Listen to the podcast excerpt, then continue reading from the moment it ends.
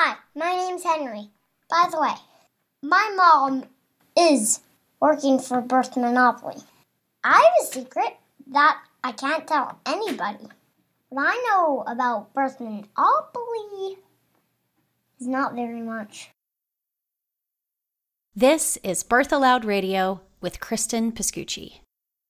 Today on Birth Allowed Radio, we are talking to a nurse, doula, certified lactation counselor, and mom in Southern California who witnessed something on the job that she described as assault.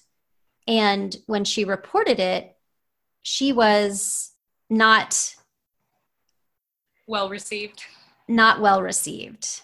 Yeah. And we'll we'll go into those details. I did I just want to start out by saying that this is a really big deal.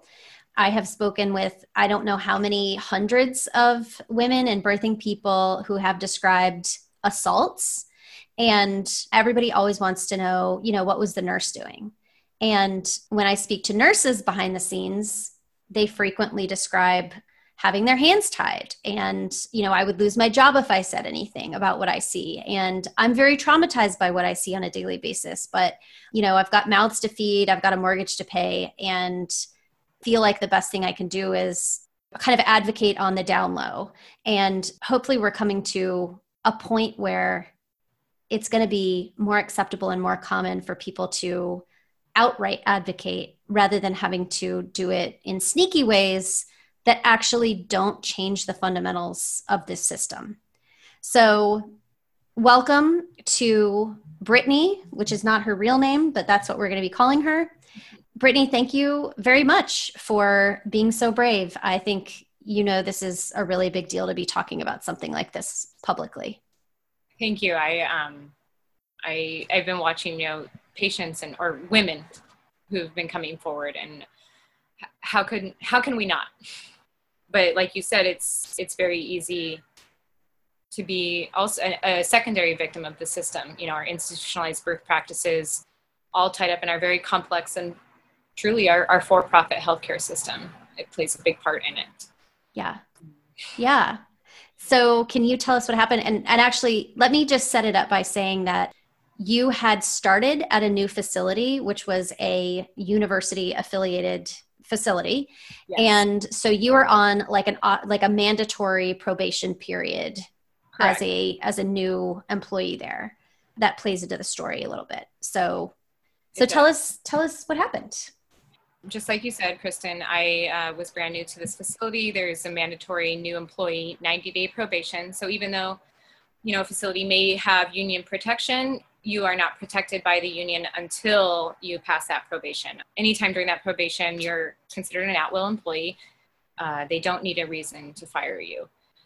Within my first week at this facility, um, as a, I was hired as a labor and delivery nurse with the intention to also cross train and postpartum to this facility as well. But my main job was going to be labor and delivery. I had a preceptor for some time as I oriented to this facility during one of the very first births I participated in some patient care with and observed. My preceptor was the primary nurse, and I was assisting, uh, you know, with documentation, patient care as appropriate. This particular patient, and obviously, we have to be careful with details yeah. because of privacy concerns. So I'm not going to share any personal information or identifying information, but there are some important kind of clinical aspects that would not identify this mother that I think are pertinent to, to the background, especially for maybe those of us who have gone through a hospital birth or are educated on some of the birth practices. This woman had had her waters break, so naturally she went into the hospital, as we often tell women to do, um, because there can be some concerns sometimes when the water breaks if labor doesn't start. We just like you to check in. So this woman had come in, labor hadn't started. Her, I did not admit her I came on after she had already been admitted. Her provider and her had decided to go through with a Pitocin induction or augmentation, depending on how you want to look at it, because her waters had broken. But for Pitocin to be started to induce contractions, hopefully, and get some active labor going. Pitocin had been started. There's lots of different practices with uh, Pitocin inductions and augmentations as far as how aggressive or how patient providers um, want to be with administration. She, in my clinical opinion, went through on the more aggressive side. You know, this they uh, were trying to really get labor started, so she had a higher dose. This uh, woman had hoped to go without an epidural for her birth before her waters were broken, before this kind of birth story had changed for her. However, she ended up getting all the way to complete cervical dilation without an epidural. She began the second stage of labor, which we often call pushing time. Some providers will encourage pushing the minute dilation is complete, and some will, you know, I use the word allow loosely, but uh, allow you to labor down. So keep allowing the contractions to do their job. You know, the contractions dilated you, they can also help push the baby down the station, you know, crowning. This provider did not want to labor down. Again, she did not have an epidural, so she began pushing as soon as she was complete. She pushed for about two and a half hours. This was directed closed glottis, sustained pushing. Um, the provider was called when the baby was crowning. He was somewhat delayed. The provider comes in, gowns up, sits down, and it is very common practice for perineal massage to take place at this point when the provider enters the room, um, especially if especially if it's an OB. Uh, it's just a common practice to insert one hand and kind of rub down and put some pressure down towards the anus as the baby's head is there with the intention to help stretch rather than allowing baby to kind of stretch as the contractions push baby out. So this provider is providing what we call perineal massage um, with some mineral oil with one of his hands. At which point he's been doing this for about maybe four or five strokes. He takes his other hand, grabs the perineum like a piece of paper, and rips down towards the anus. The head emerges immediately. The baby is placed on the mom's chest. The cord is clamped. You know, typical newborn care and assessment happens at that point. The provider is kind of looking around the vagina. The, you know, the parents are focused on the baby at this point. Um, I'm staring at what the provider has done and I kind of take a quick glance around the room. There are a few shocked glances and some rolled eyes by the other nurses present, including my preceptor and the nurses who are there to what we call catch the baby or assess the baby. Did the mom react when that happened? Great question. I I get so focused on what I saw, it honestly starts to play over and over. Um, that was the first time I heard her make a sound the entire birth. She screamed uh, very loudly. Um, you know, and then she was focused on her baby. Thank goodness after that. Um, he then inserts his finger into the anus and states, I'm just checking to see if baby tore you all the way through. At which point he begins repair. I don't honestly think he even noticed that there wasn't an epidural pump running because my preceptor at that point handed him some lidocaine. um, so he could continue the repair with some pain management besides the skin to skin and, you know, bonding time with baby which is very helpful for many moms. But uh, you know, we have analgesics for a reason. So he continues her repair. We continue with recovery, some breastfeeding assistance, and at some point I leave the room. She, you know, has another nurse in there with her, and I go out to the station. Uh, there isn't much talking going on. The provider is, you know, typing up notes. People are kind of looking at each other. It feels tense and awkward among the nurses. The provider seems rather oblivious, leaves the unit, and what are you oh. feeling and thinking at that point? I pretty just shock, numbness, still shock. I don't think the horror of it really set in yet. Uh, but beyond that initial gut reaction, and it was a very physical gut reaction, um, seeing that, especially having given birth and knowing what that area can feel like before, during, after. Um, there was no asking. It's common practice for us to write on our consents possible episiotomy, but that in my mind isn't an episiotomy or a standard of care procedure. I can find it nowhere with ACOG, which is, you know, an obstetrician's governing body. I had honestly never heard of it before, and I have been a doula and birth advocate and nurse for some time. I've heard of the other assaults. I don't want to say minor assaults, but because they are all not minor when we're talking about such a powerful and vulnerable experience. Yeah, it's not minor when it's your vagina. It's not. It's not. And, you know, I also want to point out there was no indication of any maternal or fetal distress at that point. Baby had been descending beautifully.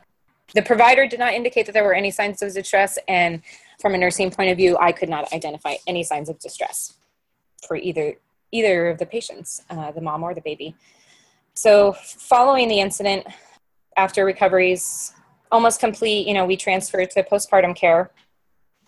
It was at that point I was in the room alone with the patient, and um, the patient did ask about any perineal trauma. I um, very objectively stated what had happened, which felt a little dirty to do. I felt like I was normalizing it. Uh, what what ex- what did you say exactly? Sure, I told her that her provider had chosen to manually tear the perineum, which um, is often done to expedite delivery. And I told her that anytime there's any perineal trauma, you know, we ha- there are some risks of complications during the postpartum period and beyond. If she has any questions, she should speak to her provider. There are also pelvic physical therapists out there, you know, and that's not just for severe perineal trauma. It's it's hard to carry baby to term and to give childbirth vaginally on all that muscles. It, it's really indicated at any point, but the, um, in her case, I felt it would be appropriate to specifically mention that. And she was receptive and said, thank you. So just to be clear, she asked you if she had torn. She and then you were just kind of stuck with, wow, how do I answer that what question? do I say? Exactly. And I was alone in the room. And at this at this point, I um, am grateful that I was alone in the room. Now knowing what the other reactions uh, would have been if another nurse had been in the room, I feel like I would have been stopped from being honest with her. And I say that because after I exited the room, I did uh, seek out my preceptor and I had let her know, you know, that the patient had asked about that and that I had told her. And she at that point said, um, well, we walked back to the station. At that point, the clinical manager was also there. Uh, whether she had been called to because of the incident or just was there um, she does try to be very present, so that is a possibility. I don't know. They both then talked to me about how it's not appropriate or within my scope to tell the patient that the provider had done that, um, that it's, quote, not my place. I felt like I had to defend myself a little. I said I was very objective. I did refer her to the provider but that I wanted to be very clear that I felt what I had witnessed was assaultive, that she did not consent to it, that it um, was an assault on her body, and I wanted to report it. And how do I do that? Because, um, you know, again, I was a brand new employee, and there's different chains of command at every facility. There's different policies for reporting. There's different ways to do that. There were some frowns at that point. Uh, and then I was walked through how to use the internal electronic reporting system to report the incident as um, harm to a patient. I wrote up the report. I stated what I had seen, what it, I had heard, and left it at that. I did not put any of my feelings in there. I felt it was a very objective report. However, I was told I needed it reviewed before I could submit it. And before submitting, I was told to remove the word assault. That was a judgment and so I did, and I did not feel comfortable about that. So I edited it to show that the patient had not consented to this procedure. Honestly, it was very ironic because in hospitals we're so concerned about skin integrity. Hospitals won't get reimbursed if they get patients get a pressure ulcer or something nicks them on the bed, and yet here we are having a woman torn open.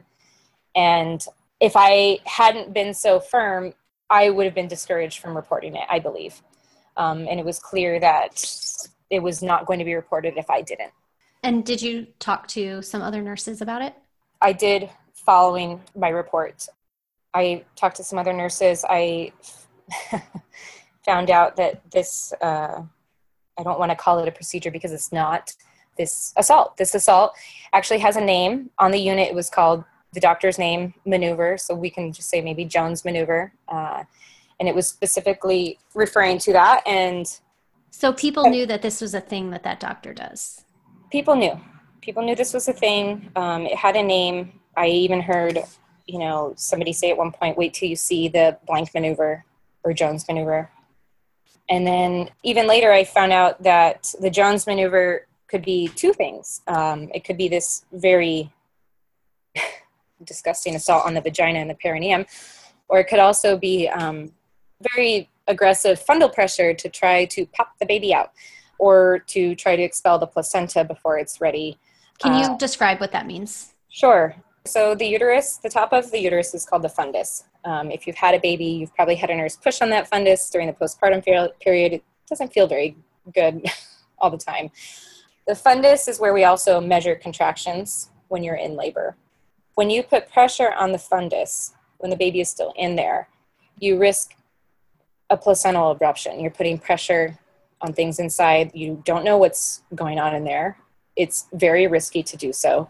It's a little less risky when you're doing it when the baby has come out and the placenta is still in there. But, but essentially, you're pushing something out of someone's body yes. by like pushing down on their yes. sort of the top of their abdomen. Yes, there are some indications where we will do fundal pressure after the you know the baby comes out. This was not. This is this is not what he is doing. So both both of these Jones maneuvers are not safe, and there is no clinical evidence behind them. So in talking to other nurses after this finding out that it's still going on with other nurses uh, this is a slower census hospital so the ob providers who are not contract they're contracted with the hospitals they're not actually hospital employees. So they are their own physician groups that are then contracted. They also work at other facilities. Um, this one in particular is very busy. In talking to other nurses there's just this culture of well it, it, it either is what it is this is just how it works um, or you know this very kind of cavalier attitude well you know the vagina gets so torn up anyway during childbirth that does it really matter? I mean how it gets done? Yes yes it does matter. Um, you know and, and it's important to note that so much of the perineal trauma we see is related to our birth practices you know lithotomy positions directed pushing this perineal massage during pushing and these aren't your opinions this is actually no. supported by evidence it is. It is. It's pretty much how the rest of the world operates, barring some exceptions. But it, this is really unique to U.S. maternity care. These uh, this expediting of labor and this really aggressive treatment of the vagina when there's no clinical indication. You know, episiotomies. I would almost call it hostile. Yes. Yes, and maybe not with the intent. You know, obviously there's a long history of obstetrics and gynecology. It's very deep seated in oppression of women and racism. However, it's no excuse to me that this culture continues at this in 2017 and 2018 in the United States in Southern California. It's it was so shocking to me knowing that there's evidence out there that we can do better. Uh, the women deserve better, and we're we're failing. Uh, we're we're failing in our in our culture, our maternity care culture, and nurses either have their hands tied, you know, by institutional reporting policies, um, lateral violence when they do report, pressure from above from their clinical managers. Um, so I've heard of obstetricians refusing to work with some nurses. Yeah, I'm really interested in kind of what their what their reactions were and what your feeling was about sort of the culture. Yes. The nursing culture there. There's so many there were so many good nurses there. It just like I talked to one of the NICU nurses at one point who has witnessed it on multiple occasions. You know, bless her, she had she has kids, but she had two C sections. She doesn't know labor and delivery. She didn't know that it wasn't a ordained medical procedure. She doesn't know labor and delivery. She didn't know that if there was some clinical need, like if there's distress. I'm sorry, know, and just to clarify, you're saying that because she was a NICU nurse, not because she had had two C sections, but because she was a NICU nurse. Uh, when discussing it, she she made that clarification. You know, I didn't have vaginal deliveries. I was it was a planned C-section. I uh, you know didn't educate myself about vaginal deliveries.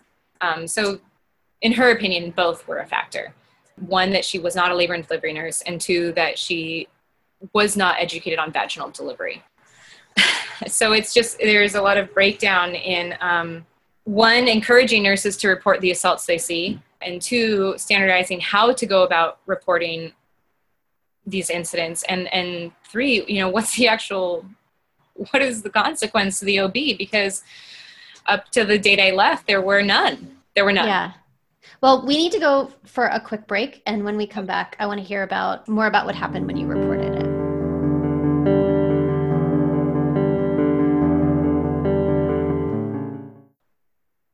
You're listening to WLXU 93.9 LP Lexington, Lexington Community Radio. And this is Birth Allowed with Kristen Pascucci. And we're back with Britany, the labor and delivery nurse from Southern California, who witnessed what she described as an assault on a patient. When she reported it, she was, I, I, guess I would say, discouraged from reporting it and discouraged from talking on the unit about what she had seen and her perception of it. I did want to actually ask you a question before we go too much further. You know, I had talked to some other people about this incident. You and I have been speaking for months now. Yeah. And, you know, a couple people said, well, you know, it was probably just, he was just being aggressive and it wasn't intentional. Can you just tell us why mm-hmm. you believe that it was an intentional act that happened of him purposely tearing this woman's genital area. Yes. So again, I, I think I'd mentioned earlier, you know, our high incidence of perineal trauma here, and part of that is positioning. Being in the bed on your back can reduce the opening by up to 30%. So we get a very taut perineum that's often, you know, not given the time to stretch either and providers will often insert several fingers and sort of stretch and pull down. And i've even seen um, providers take both hands and put both like two to three fingers from each hand on each side and pull open the perineum. And i have seen that cause lots of swelling and inflammation and actually reduce reduce the area the baby's got to come out of. And then i've also seen that cause small tearing, whether they're small micro tears, multiple of them, or one tear. This this time, the way that the perineum was grabbed, pulled taut, and then I can only describe it as holding up a piece of 8 by 10 paper, pinching at the top, taking your other hand, pinching at the top, and ripping down, just, just straight down, making, trying to make a tear completely straight down that was the manner in which this was done. It wasn't that everything was being stretched, it was pinched, pulled, and ripped. Yeah. it just um, doesn't feel very good to imagine that happening to you. I can only wonder how a man might feel if that very sensitive tissue was ripped open like that, um, you know, for his benefit, of, of course. Well, it's funny. I mean, in all these all these interventions that we describe around this moment, it's like we'll just go ahead and tear her in yeah. case she tears. And I believe I mentioned that is some of the attitudes and some of the responses I've heard from some of the nurses. Well, you know, they're going to tear anyway. He might as well just do it and get the baby out. Well, and I just want to state for the record, I know you know this, and probably some of the people listening may or may not know that in some places they actually document like the integrity of that area because they care about it. And they see it as a good health outcome when a woman goes through birth and comes out intact down there with yeah. a healthy baby that's an actual a marker. Yeah um and improvement. Yeah and and you know you'll definitely hear midwives say things like you know i've got a you know 90% intact perineum rate which means that these mothers are having babies without that without that specific trauma of you know getting to the point where they tear or are torn or are cut. Absolutely. And and this is um that's a personal provider preference in the united states. Uh, as you may know from some of the recent publications coming out this isn't new among the midwife community but we have no national reporting system for maternal deaths so as you can imagine, of course, there's no national reporting system for intact perineums. Uh, yeah, nobody cares there's about not.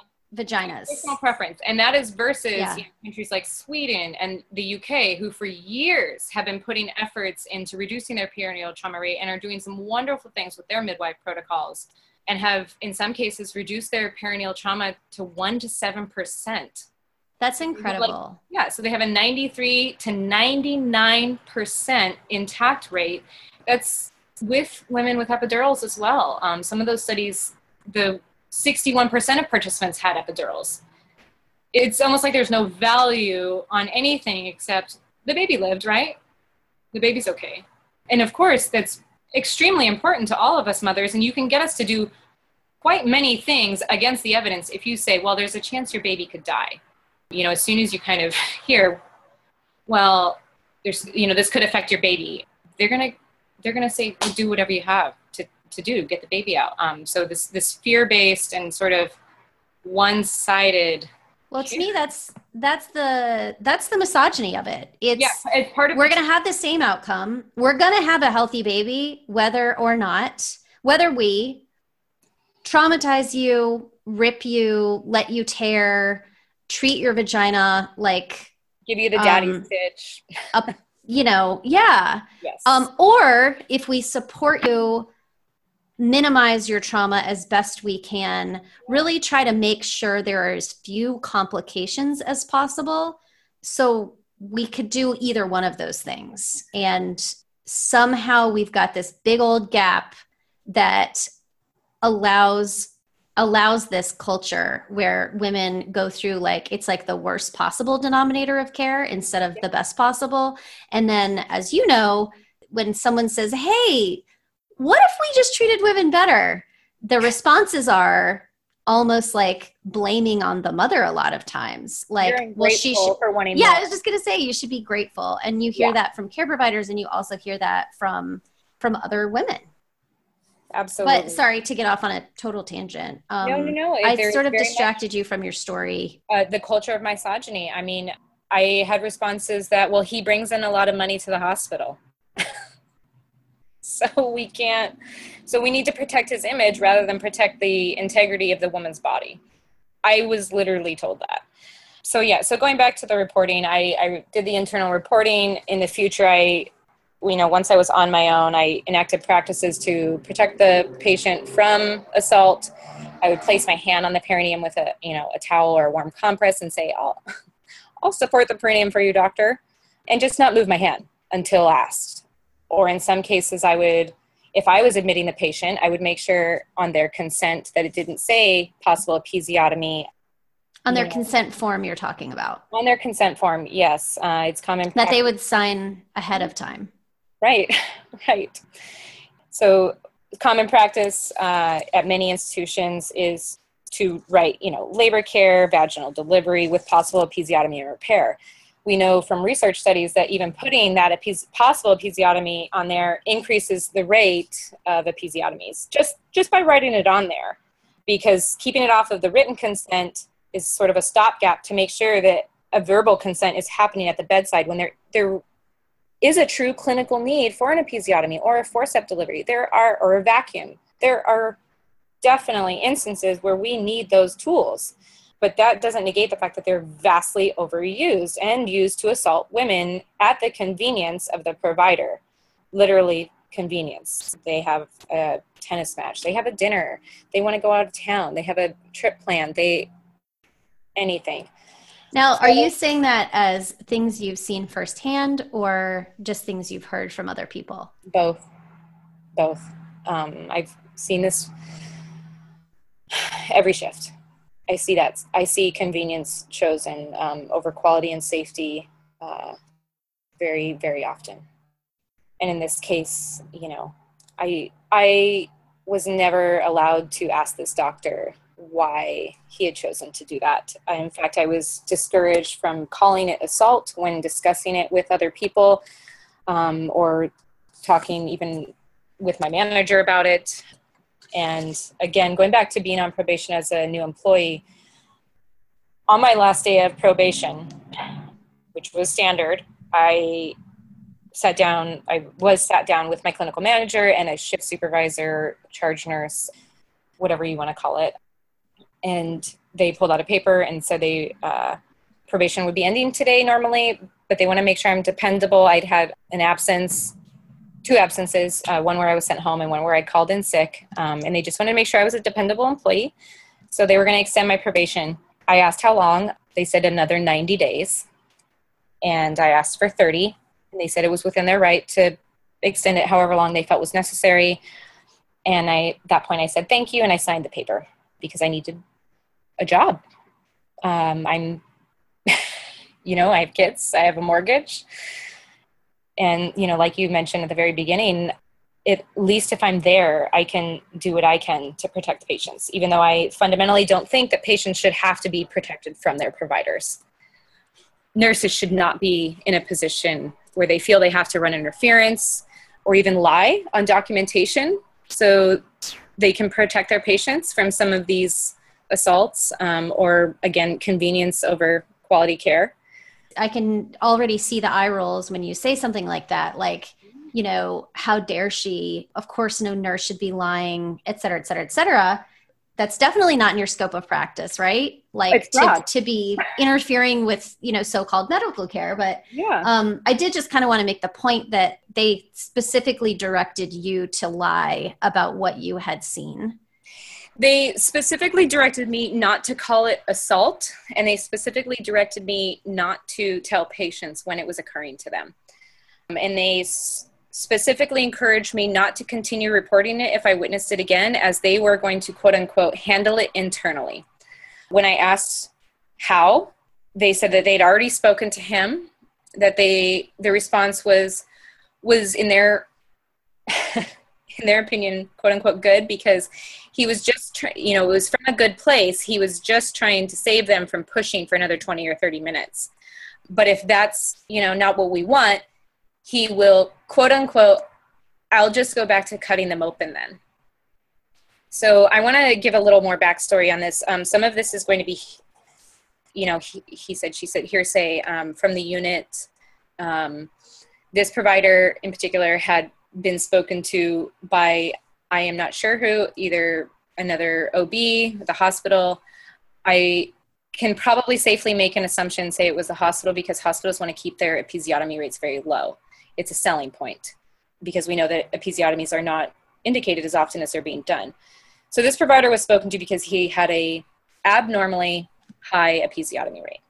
At which point I was told that's when this Jones maneuver uh, started appearing. That it wasn't something he had always been doing. He'd just been performing like a 90% episiotomy rate. It's just something ridiculous. That's um, not an evidence-based number and we don't really know exactly what the the correct number is for or the you know the ideal number is for episiotomies but we know it's it's not the majority of women thank you for listening Britany's story continues with part two on our next episode of Birth Allowed Radio this has been birth aloud with kristen piscucci if you'd like to reach me with questions or show ideas or anything else, you can email me at birthallowedradio at gmail.com. Thanks for being here with us. We'll be back every other Sunday at 1 p.m. on WLXU. We'll see you next time.